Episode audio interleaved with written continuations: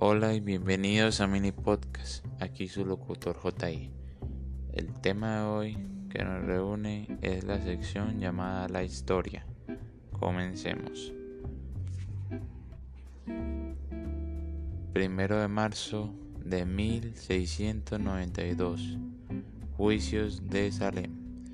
A finales del siglo XVII, los habitantes de Salem, pequeña comunidad de la colonia británica de Nueva Inglaterra, vivían sometidos a una estricta moral puritana. En cualquier palabra o acción podría generar recelos y contiendas si venía en contra a los parámetros religiosos.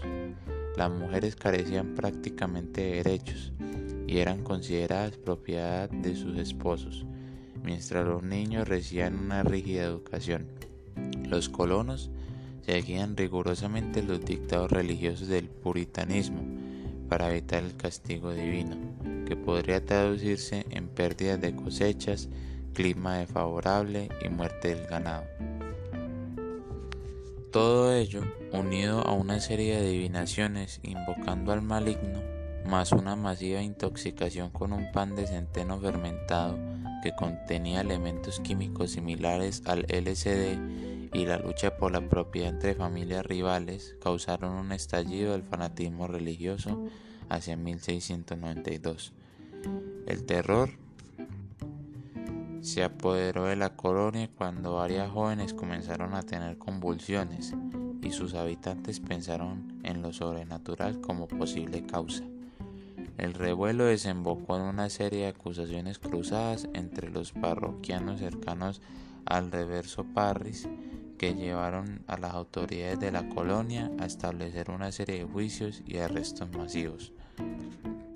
Los juicios de Salem fueron una serie de audiencias locales seguidas por procesos judiciales formados, cuyo objeto fue procesar y castigar delitos de brujería en los condados de Nueva Inglaterra entre marzo de 1692 y mayo de 1693, este acontecimiento ha sido usado retóricamente en política y en la literatura popular como advertencia sobre los peligros del extremismo religioso, las acusaciones falsas, los errores judiciales y la intromisión gubernamental en las libertades individuales.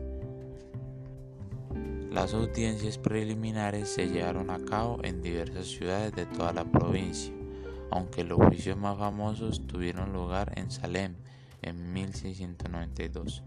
Más de 150 personas fueron detenidas y encarceladas solo con acusaciones, aunque no todas llegaron a ser formalmente procesadas por el tribunal.